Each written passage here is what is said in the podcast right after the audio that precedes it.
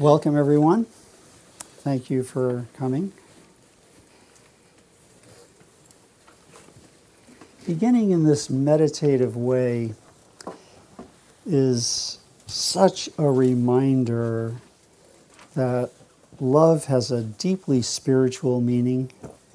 And so, as we go through the day together, I would like to keep coming back to that realization. And uh, perhaps we can begin with just a very simple way of defining love. It can't really be defined, but can be described. When I first began working on the book, I thought, okay, maybe the lowest common denominator is connection. And maybe I should say love is connection. Then I suddenly remembered my connection to the IRS. and I said, no, then that can't be enough. So I had to add caring. And when there's a genuinely caring connection with someone, uh, that will feel like love. And as some of you know, I further expand on it by saying that this caring connection is shown when we are attentive to others. We're really interested in what they feel and what they say and what they're seeking. We accept others as they are. We are appreciative of them. We show affection to them in a physical way, and this will be um, based on the nature of the relationship. It's non sexual parent to child, but it can be sexual in adult life uh, depending on the nature of the relationship. And then finally, we're continually allowing the one we love to go when he needs to go and to stay when he's ready to stay. So I consider these five A's a way of describing what love is about, not only to others but also to ourselves. So, if we were to say, well, what would it actually mean to love yourself? It's that you're continually caring for yourself, not only caring in the sense of um, I care what happens, but care in the other sense, uh, the way a shepherd cares for the sheep.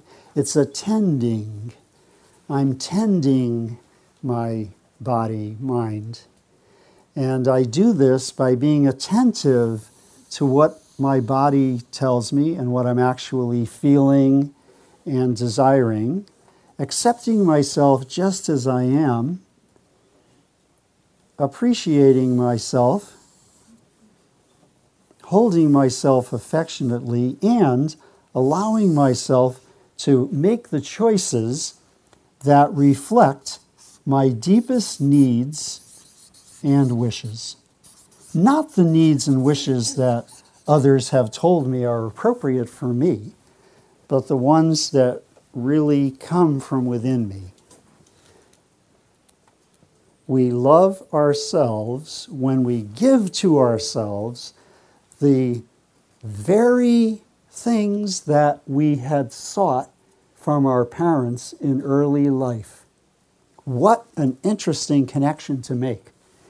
That these five are actually our earliest needs. And some of us had parents who fulfill these, at least in good enough ways, and others, unfortunately, did not. but all through life, we continue looking for the people, for the, for the others, who will come to us with attention, acceptance, appreciation, affection, and allowing. How do I know someone loves me? This is how he's present to me. How do I know I love someone? This is how I'm present to him or her. And when I direct these to myself, I am maintaining a caring connection to the deepest part of me that was born to be loved and to love. There's nothing sentimental about it. It's very um, clear, matter of fact, direct, just as these are attention would have to be direct, not diffuse and unfocused. Accepting you would have to be accepting you all the way, whether you're likable or not. Appreciative, this word in Latin, P R E C, means price. Someone holds you as very valuable, holds you affectionately, shows it in physical ways, and instead of trying to control you, allows you to be uh, just who you are. I'm beginning this way because I want us to come from a stable sense of what our overall topic is about. And then as we go on, I want to concentrate on what it means to love ourselves and what gets in the way of loving ourselves and others. And finally, perhaps the best way to look at this um, is to notice that we uh, we live in the center of many concentric circles. So here am I, and around me is a circle of those who are near and dear. Shall we say, my closest circle of loving friendship and relationship. And this will include a partner, family members, friends. Beyond this circle are the people that I know but I have some difficulties with, people that I have some problems with, um, and I don't really enjoy their company very much. Maybe you have someone like that you can think of. Then there are the people that are kind of neutral. This would be like the teller in the bank, people that you see in the course of a day, but you don't really have a strong connection. And then finally are all the people, all beings, everyone in the whole world. And these are people that you will never meet, but you know that they're out there.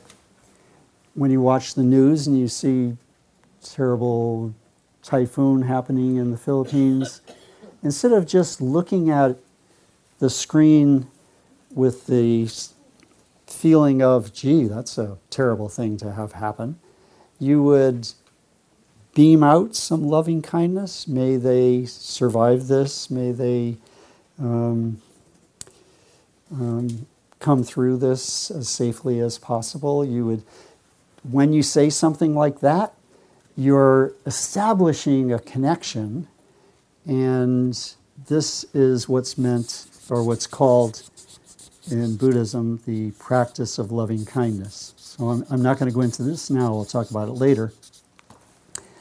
But notice that the practice of loving kindness is really a reflection of our set of connections. And the first connection is to myself, so that's why the practice begins May I be happy, may those I love be happy, may those with whom I have difficulties, and so forth. And finally, may all beings be happy. So, what we're basically saying here is that uh, there are many connections that I already have, and that I can make these connections more caring when I bring a certain conscious intention of loving kindness to them. And that will also involve showing these five A's in some, in whatever form seems to work. So let's begin that way. Any questions so far about the overall way of looking at our topic? I think we have, do you have somebody with microphones too?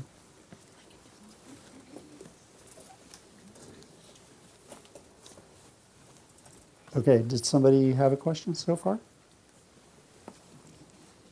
Okay, so I'll keep checking in with you on questions. Yeah, Turn this to Jesus. okay.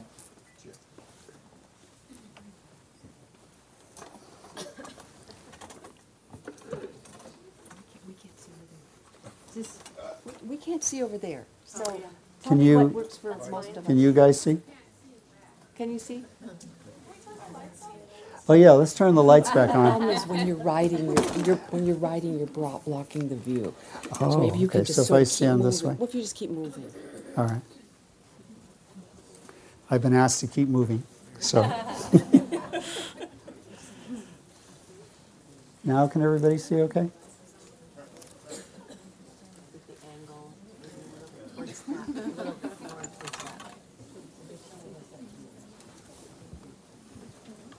Is that okay?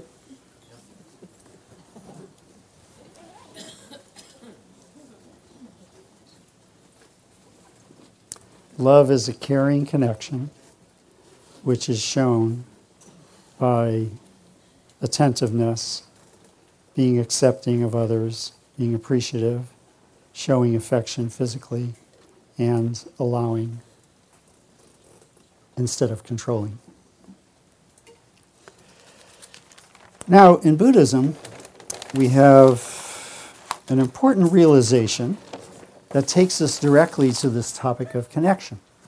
Because the sense of a separate I, so the Latin word for I is ego, and it seems as if, since our body is uh, encased in skin and certainly separate from all the other bodies, it seems as if this ego I is freestanding, is separate, even isolated. And the Buddhist principle, the teaching, is that this is an illusion. Actually, we are connected to everyone else, and our identity is contingent, that is, depending upon others,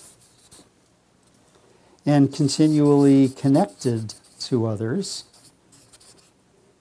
So, in that sense, this teaching that we've heard so much about and that we're familiar with, that there really is no ultimate self that stands alone, that in reality we're all interdependent, contingent, connected, was really a comment about love. It was really about the nature of love. Because when you bring caring to the connection, you are, as it were, um, showing the love that relates to the teaching. Secondly, in, in our Buddhist practice, we concentrate on mindfulness. And with mindfulness, I am making a commitment to the here and now. And I'm feeling myself uh, right here in the here and now being, uh, shall we say, visited or even attacked by judgments, by fears, by attachments, attachment in the sense of clinging to something and, crave, and craving. And when I break these connections, when I don't allow them to interfere with my presence in the here and now, when, when there is no longer judgment interfering, no longer attachment, craving, it's not as if these go away completely, but each time they come back to visit, we pat them on the fanny and move them out. Uh, when we do this, that is a mindful moment. In other words, I'm totally present right here with you or with myself. That too is a way of talking about love. I have come to realize that these teachings are all about love and they keep coming back to it because you can only love someone in a mindful way. You can't love someone while you're judging the person, fearing the person, so forth. You can only be loving when you're holding the other lightly in this attentive, accepting way, what I call the five A's. And mindfulness is uh, a practice that helps us get there in our relationships. So, this is why it seems like a spiritual practice is directly connected to whether love can really work. Now, when you ask yourself, well, what about my personal way of feeling loved? I definitely want to say something about this. Each of us has a different way of feeling loved. Some people feel loved when others stand up for them. Some people feel loved when others give them something. Some people feel loved when others um, come through for them over and over, let's say. This sense that you have, this personal spin on it all, because our overall, our overall way of looking at it is a caring connection, and then you have unique ways of feeling loved. This is directly connected to how you first experienced love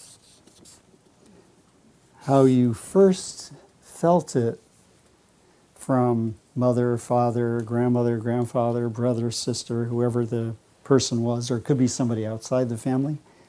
If you think back, if you figure out what feels like love to you, if you get to know yourself that well, you will make the connection with someone in your past who loved you in that way and we're continually wanting to uh, repeat as a poem, thinking of a poem by Robert Browning in which he says, talking about a bird singing, he sings each song twice over, lest you think he never could recapture the first fine, careless rapture. And that's what we're trying to do. I'm trying to recapture the first fine, careless rapture. And it has a very um, unique flavor to it. It's kind of like a fingerprint. Uh, I know for myself, I've, I've noticed that I feel loved when someone stays with me. And uh, I thought back and I realized, well, that's what grandma used to do. She would just stay with me, kind of babysitting me, and she would just stay with me. And now that still feels like love because originally it came from a loving person. So you want to ask yourself this. Um, and then, this is the important part, instead of trying to get this only from others, you ask yourself, how can I give this to myself? So, so if mine is um, stay with me as I go through things, then I would have to be the kind of person who stays with myself through thick and thin, not just stay with my friends and relatives through thick and thin. This would be the challenge. Like, how do I how do I move from always trying to get this feeling of being loved as I first got it from someone, came from someone, and now am I looking for the someone who will give it to me again? And we overlook this part, which is how could I give it to myself? Make sense to everybody? And when the love was missing, it would be it would feel like a loss because you instinctively knew that you needed to be loved. You instinctively knew that it was up to your caretakers to hold you in a loving way, that is, attentively, acceptantly, and so forth.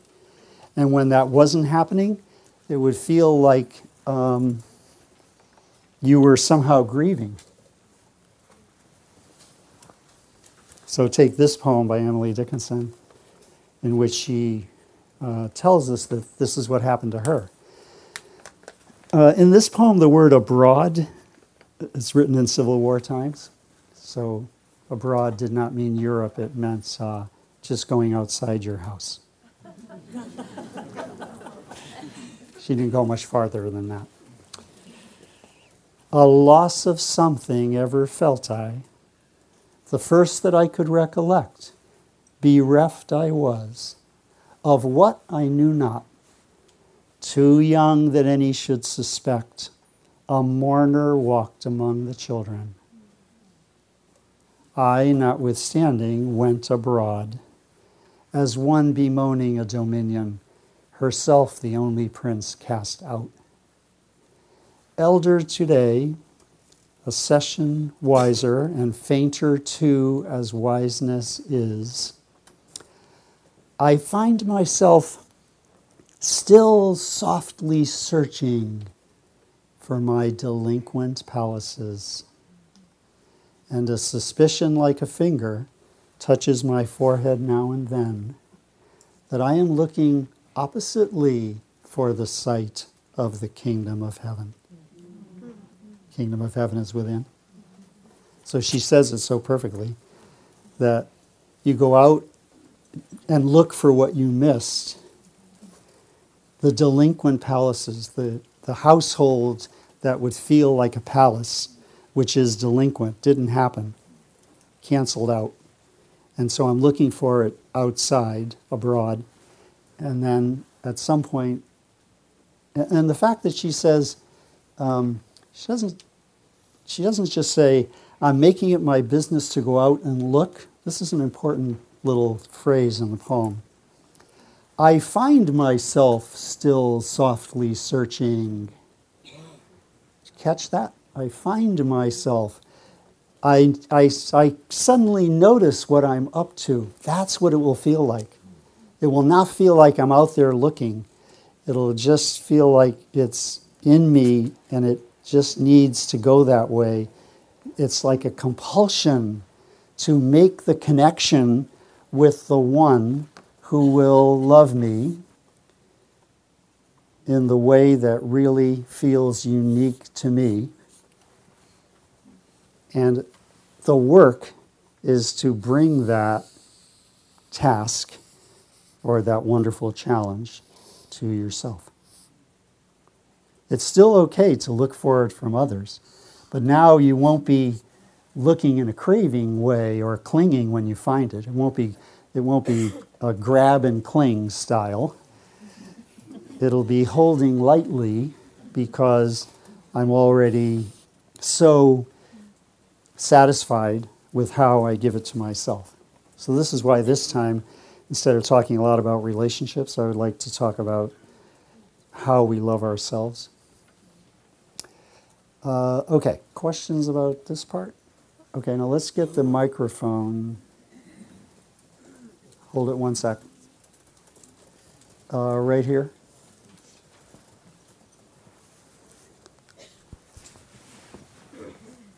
Hi. Um, Hi. Hello. Hi, can people hear me? Um,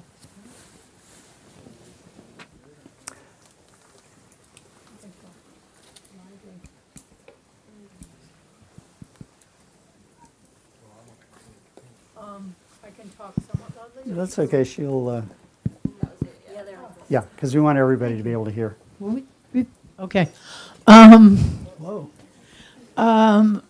you were saying that we might recreate our unique own feeling of feeling loved. I, I was wondering about that because for me, my own unique feeling was someone following through, and yet when I search back, I feel like I didn't get that. And so I want that. So my question is can that also be if we didn't Yes. experience that love, but we want to experience that Yes. as love? Okay. Uh, she's bringing up a good Thank you. point, which is another feature of this. So it's uh, it's recreating the original experience because that's where you learned what it would really be like. But if it was missing altogether, then you would have your own personal sense of what you wanted, and you'd be on the lookout for it Yeah. is the idea. And then the, the challenge would be well, how can I start with giving this very thing to myself? So, the, what you just brought up, like, Yeah. how would you, how would a, it's a rhetorical question, how would you find ways to take care of yourself that way? This is the very first thing we're learning about how to love yourself. It begins with what am I looking for from others? What am I really trying to find? And how can I begin to show some of that to myself?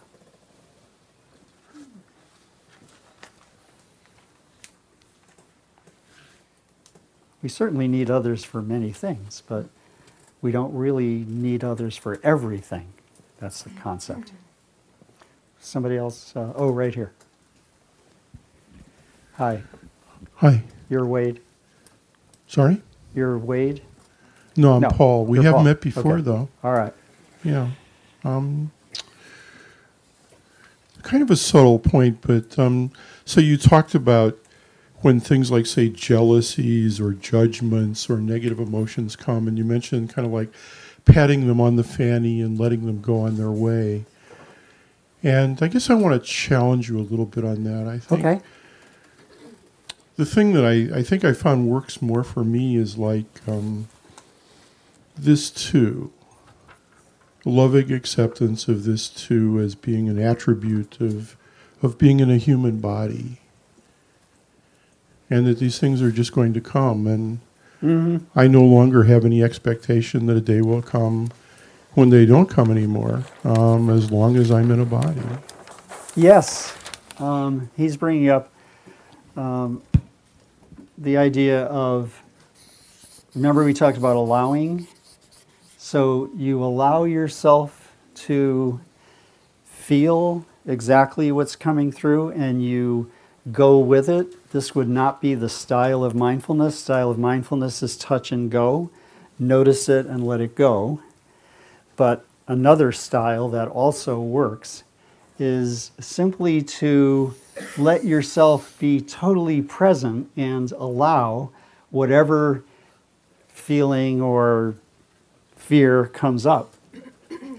And uh, the, the way I look at this is when you make room for whatever you happen to be feeling, you are in a way giving hospitality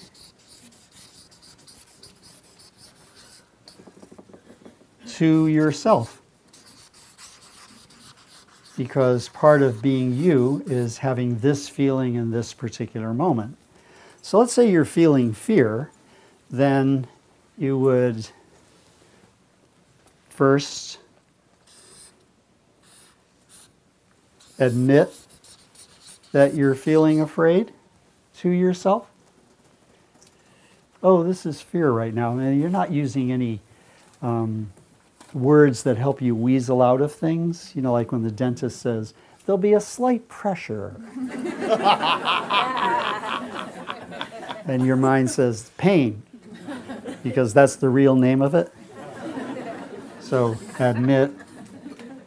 And from the admitting, and notice the, and notice the two meanings of the word. It's admit in the sense of acknowledge, but it's also admit the way a movie ticket admits you, let it in. So you're admitting, and then you are allowing it fully, let it take its full course. Let me feel this fear fully instead of running away from it as I usually do. Instead of turning on the TV or make a phone call or call somebody or take a pill or a drink, I'm just going to allow this, let myself feel it all the way. So you go from admit to allow. And when you do this, when you go from this um, acknowledging to letting yourself feel it fully, it starts to um, kind of wear out because every feeling is on a bell shaped curve.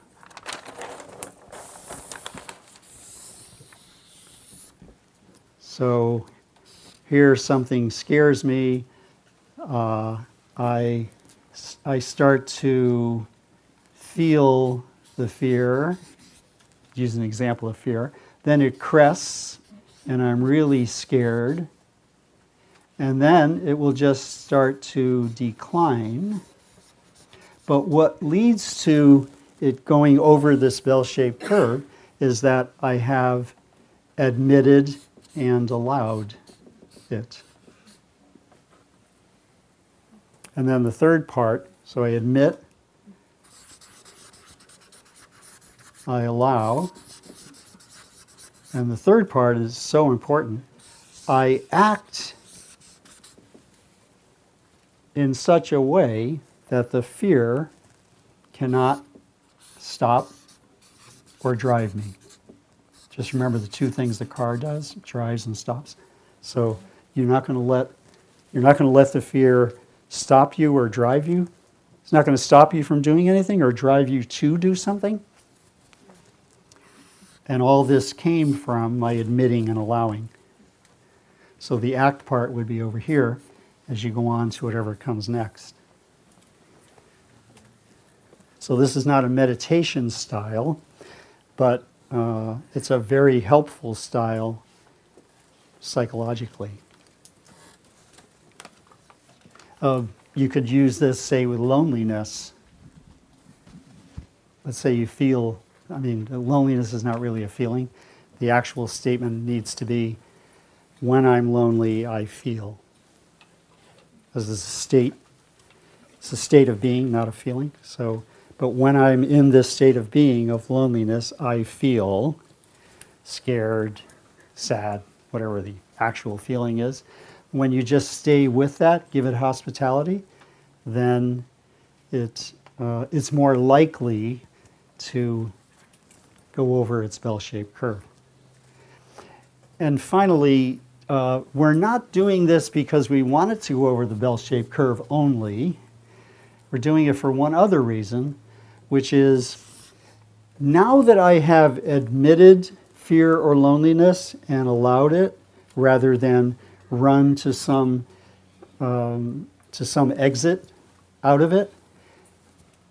And now that I'm acting in a way that uh, doesn't let it interfere with my getting on with my life, it has shown me something. It has become a teacher. I'm finding out more about what fear is like and how I hold it, what my unique way of feeling it is. And from that point of view, it's enormously valuable.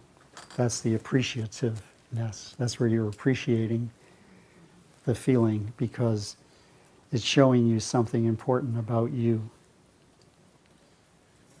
Make sense to everybody? Uh, right here? I can Mhm. relate to both of these um, kind of approaches, and I wonder if there's even a third. Um, Yeah. As far as one is kind of acknowledging and you know the touch and go, like you're saying from a Buddhist Mhm. perspective, and this allowing and letting it run its course. But what about kind of having fear and then just moving forward with love in, in a in just a different direction entirely? Okay, she's mentioning another kind of practice. Um, which I also think is important. Um, and you could do this with breathing. So you're kind of breathing in the fear,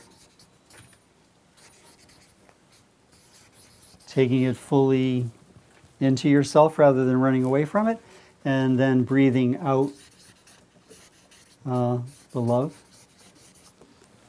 Is that what you're referring to? Yes. Yes, I like that very much.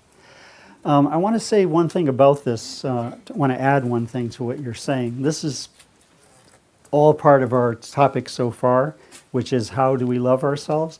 We love ourselves by giving ourselves the five A's, by giving ourselves the kind of love that we originally received or always wanted.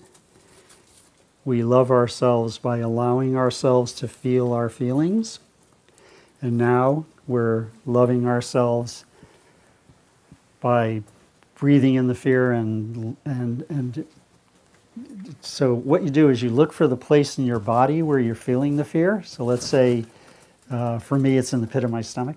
So I picture myself breathing into that pit of my stomach and just that's the admitting of the fear, just letting it be there. And then breathing out from the heart, that's the love. So that it somehow has gotten transformed in this circle it's going through in me. But here's the part I want to mention that right away when I feel the fear, I think to myself, David, you're a sissy. you shouldn't be having fears like this. What's wrong with you?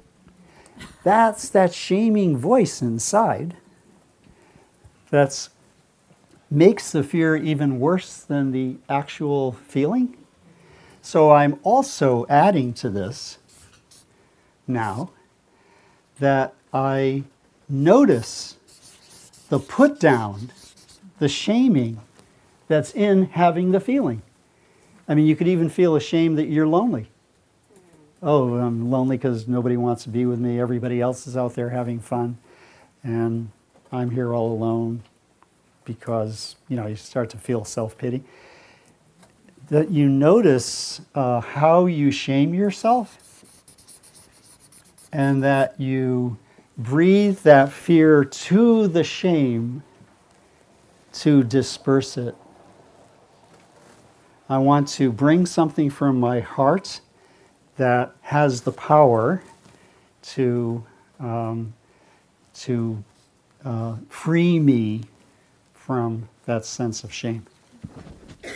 Everybody follow? Because we even judge ourselves for having the feelings we have. Can I add one Yes. small question? I wonder about this sometimes as if you're talking about, oh, you can take a drink or distract yourself when you're feeling fear. And sometimes I wonder if this, like, oh, I'm just going to breathe out love because fear is not good and I'm going to now cover it. Like it's a, it's a, it's a, a different way of not validating the fear. Um, like I'm going to cover up the fear with love because it's not good. And, Oh, right. you know, I'm just Yes. wondering because That wouldn't be thought- very honest. no, it's not covering it up. It's um, it's going to the other side of the coin because this is how. Remember, the Bible says, "True love casts out fear." It's as if uh, the it's as if one side of the coin is the fear, and fear excludes. I'm afraid of this, so I want to keep it away. So that's what fear does it excludes. Whereas love includes. This is why there are two sides of one coin. Because this, this undoes, this is the undoing of the excluding. So, love being some kind of opening would mean that it includes, it lets everything in. That's our loving kindness practice. I let in not only those, not only myself and those I love, but all beings. So I'm including, whereas love is doing the opposite. I mean, fear is doing the opposite. So this is why. Um, this is why you would not be using the practice to avoid anything, but, to, beca- but because you trust that if the fear is in there, so must be the love. That capacity doesn't disappear. The one who feels fear is also the one who can love. So take this poem by George Herbert, 17th century. In this one, he's having a conversation with the angel of love who has come to visit him. And uh, love bade me welcome, but my soul drew back, guilty of dust and sin. But quick eyed love, observing me grow slack from my first entrance in, drew nearer to me, sweetly questioning if I lacked anything. A guest, I answered, worthy to be here. You shall be he, said love. I, the unkind, the ungrateful, ah, my dear, I cannot look on thee. Love took my hand, and smiling did reply, Who made the eyes but I? True, Lord, but I have marred them. Let my shame go where it doth deserve. Ah, you must sit down, said love, and taste my meat. So I did sit and eat. So, so we, when we meet up with love, the first reaction is the fear because I'm not worthy.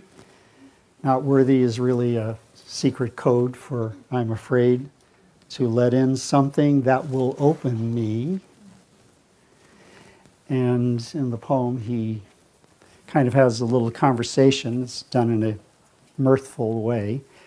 And finally, uh, the final statement is well, all you have to do is uh, just totally let me in. Eat is let in. And he says, So I did that. And you do that because you're um, finally going with the opening and the including. Okay, uh, right behind you, uh, Laura. Right, be- yeah. Hi, this is a new concept for me, so I want to clarify and make sure I'm understanding something. Yeah. So I'm thinking of the practical, just imprinting. Fear has uh, caused me to stop and freeze state or driven me. If somebody is in danger or a kid is in a street or they're being abused, I'll, I'll either freeze in shock and not know what to do, or I'm going to run because I am afraid they're going to get hurt. But what I'm hearing is instead of letting fear have that intensity of of our our actions, have it come from love that I just want to treasure this this precious being and and act in whatever way that is. So that love is driving or stopping us rather than fear. Is that what I'm hearing? that instead of being stopped or driven by the fear, you're summoning up a kind of courage, and that word in, that word in, comes from comes from a Latin word meaning heart.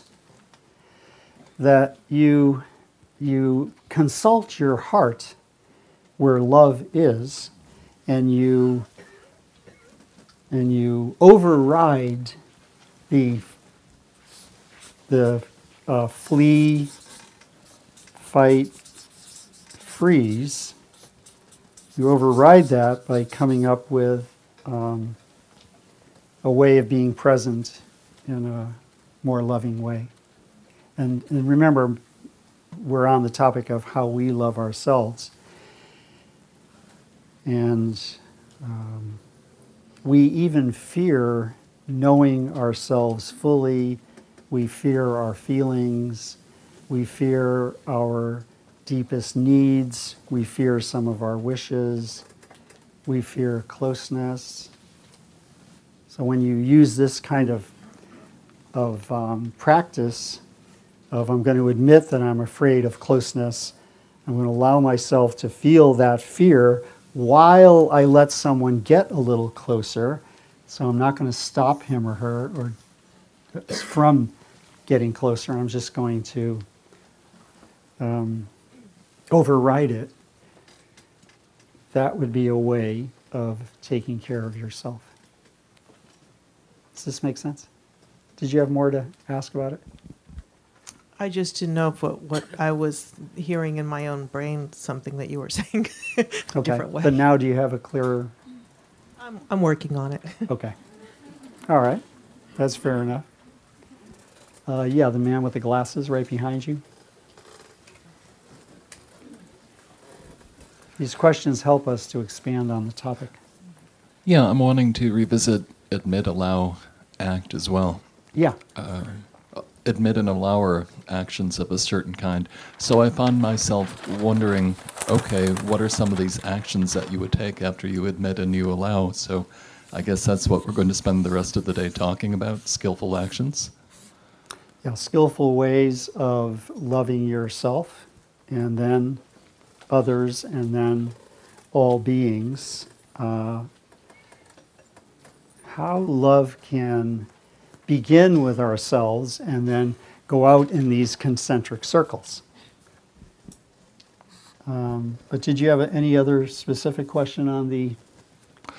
Well, in the moment, I found myself saying, hmm, okay, I wonder what some of those actions would be that would cause me to not be driven or to stop because of some feeling that had arisen. So I guess that probably what you'll be talking about today Yes, is what some that- of those actions are. that you won't be pushed into doing something because you were afraid, as we so often have been, and you won't be stopped from doing something because you're so afraid. So let's use a very simple example.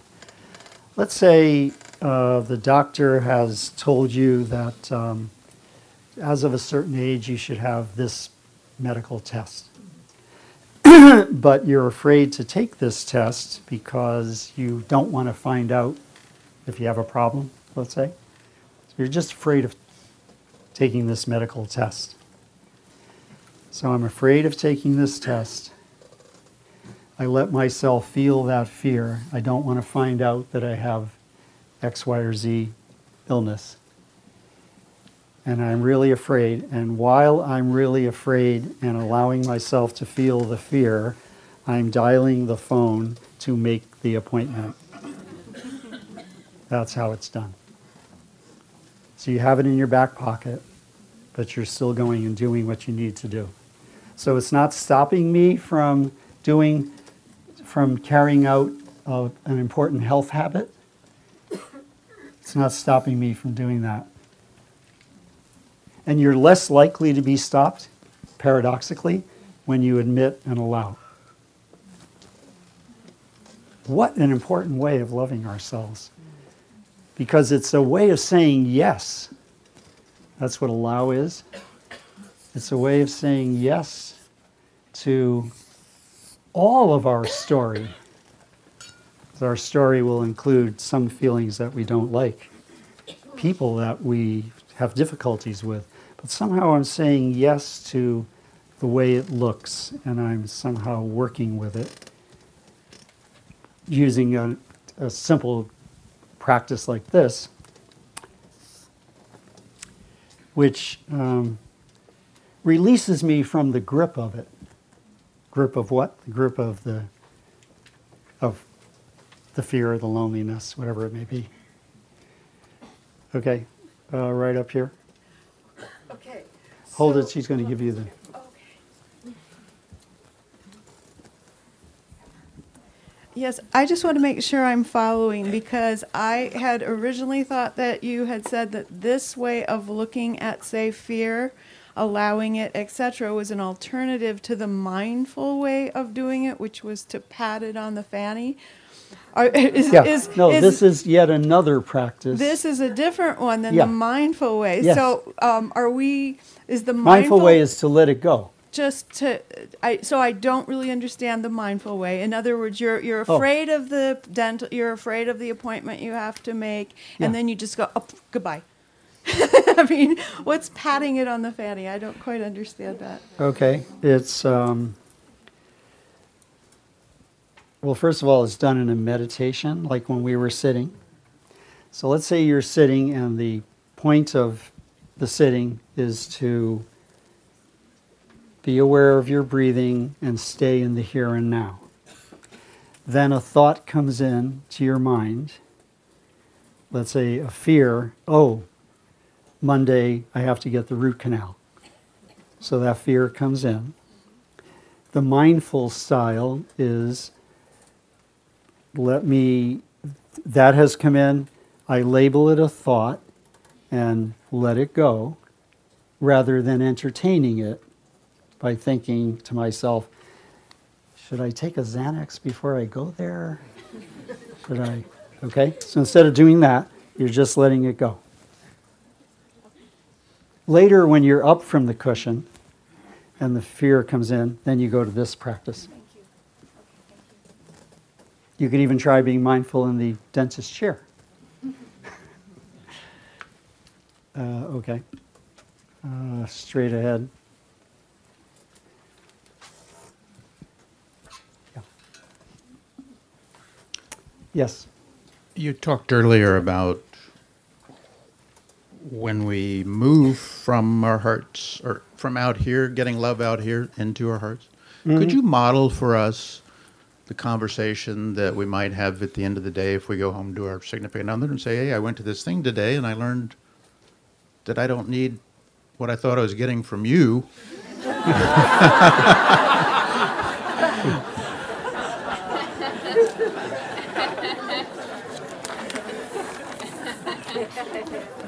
Yeah? I'm following so far. Go ahead. That was that's kind of it. Because I'm guessing there's a few that are in committed relationships, and uh, that's just seemingly a difficult point of interaction to have, explaining, you know, how you you got to this process, and now you don't need that other person as much, or something.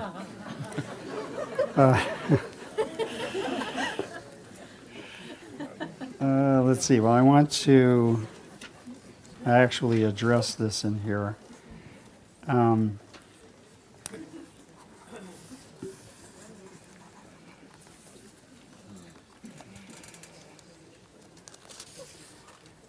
um, I have a practice in here called um, Safe Conversations. Would you look in here and see if you can find it? Um, so, And thank you, by the way, for acknowledging that. Yes, there are things we have to get from other people throughout Yes. life, and it's Yes. not all about total self-dependence or. No, you're still wanting it from others, but you're beginning now to see that, oh, here's an option. I can give it to myself. And that may reduce the sense of craving for how much I need it from someone else. But what you do want to say, thank you, to the partner is you do want to share that, hey, this is what feeling loved is like for me and you tell me what it's like for you, and let's see if we can give it to each other. That would be a, a very adult question. um, I have my section here, I'm on page 142. Um, love brings out all the facts about who we are and who our partner is. It is said that love is blind, but real love is an eye opener. We see into ourselves and into our partner, into our past and into our present. This is called safe conversations. So, what I suggest is that at some point, um, partners, I mean, I never did this in my own marriage, but I thought of it later.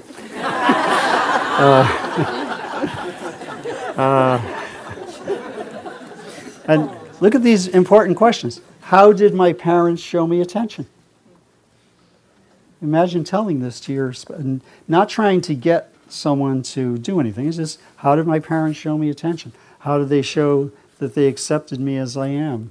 How do they show they valued me? Then you go on to the next part. This is the kind of attention I need, and this is what helps me feel that I'm getting it. Imagine what you're going to find out about your partner as you look at his or her face as you say this. This is the kind of attention I need, and this is what helps me know that I'm getting it. Just giving information, not putting any pressure. Then you go on to how was sadness expressed in my childhood home? You ever asked your partner that question? How was anger expressed? How was fear expressed? How was exuberance expressed? I remember in my childhood home, every time we were exuberant, my mother said the same thing. Remember, after laughter comes tears.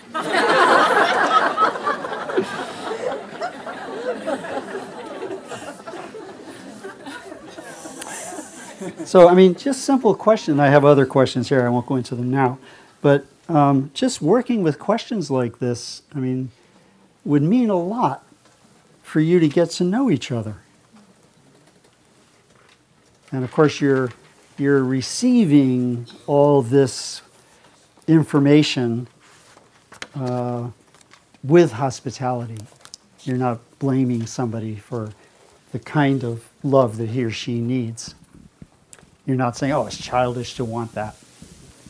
You're saying, oh, that's, let me see if there's some way that I can be there for you in that way. But the more you're since our first topic is how do we love ourselves, the more you're directing it to yourself, the less um, will you, will, the less pressure will you be put, putting on, the less pressure will you put on others to try to take care of it for you. As she says in the poems, oh, as in, in the poem, "Oh, I am looking oppositely for the sight of the kingdom of heaven."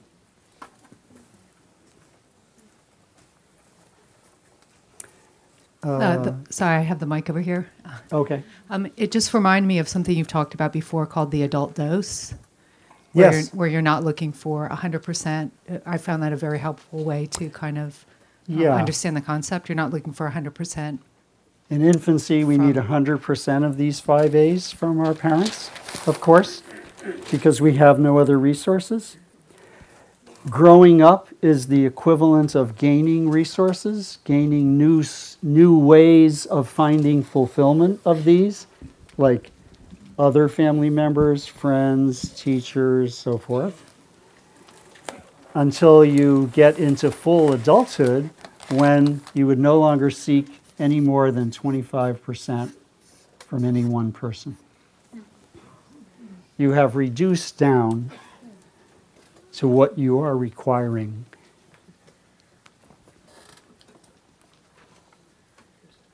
Sound like too high a figure? it is kind of high. Imagine having somebody pay attention to you six hours a day, because that would be 25%. I don't think you want that. okay. Uh, we're going to take a short break and then we're going to come back and go on to other questions and on to other things. So I'll see you in about 10 minutes.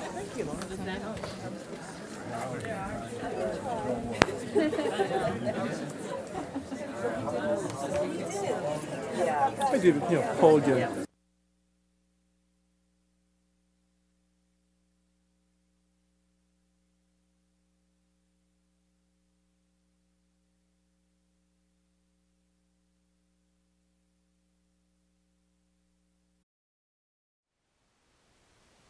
Thank you for listening. To learn how you can support the teachers and Dharma Seed, please visit dharmaseed.org slash donate.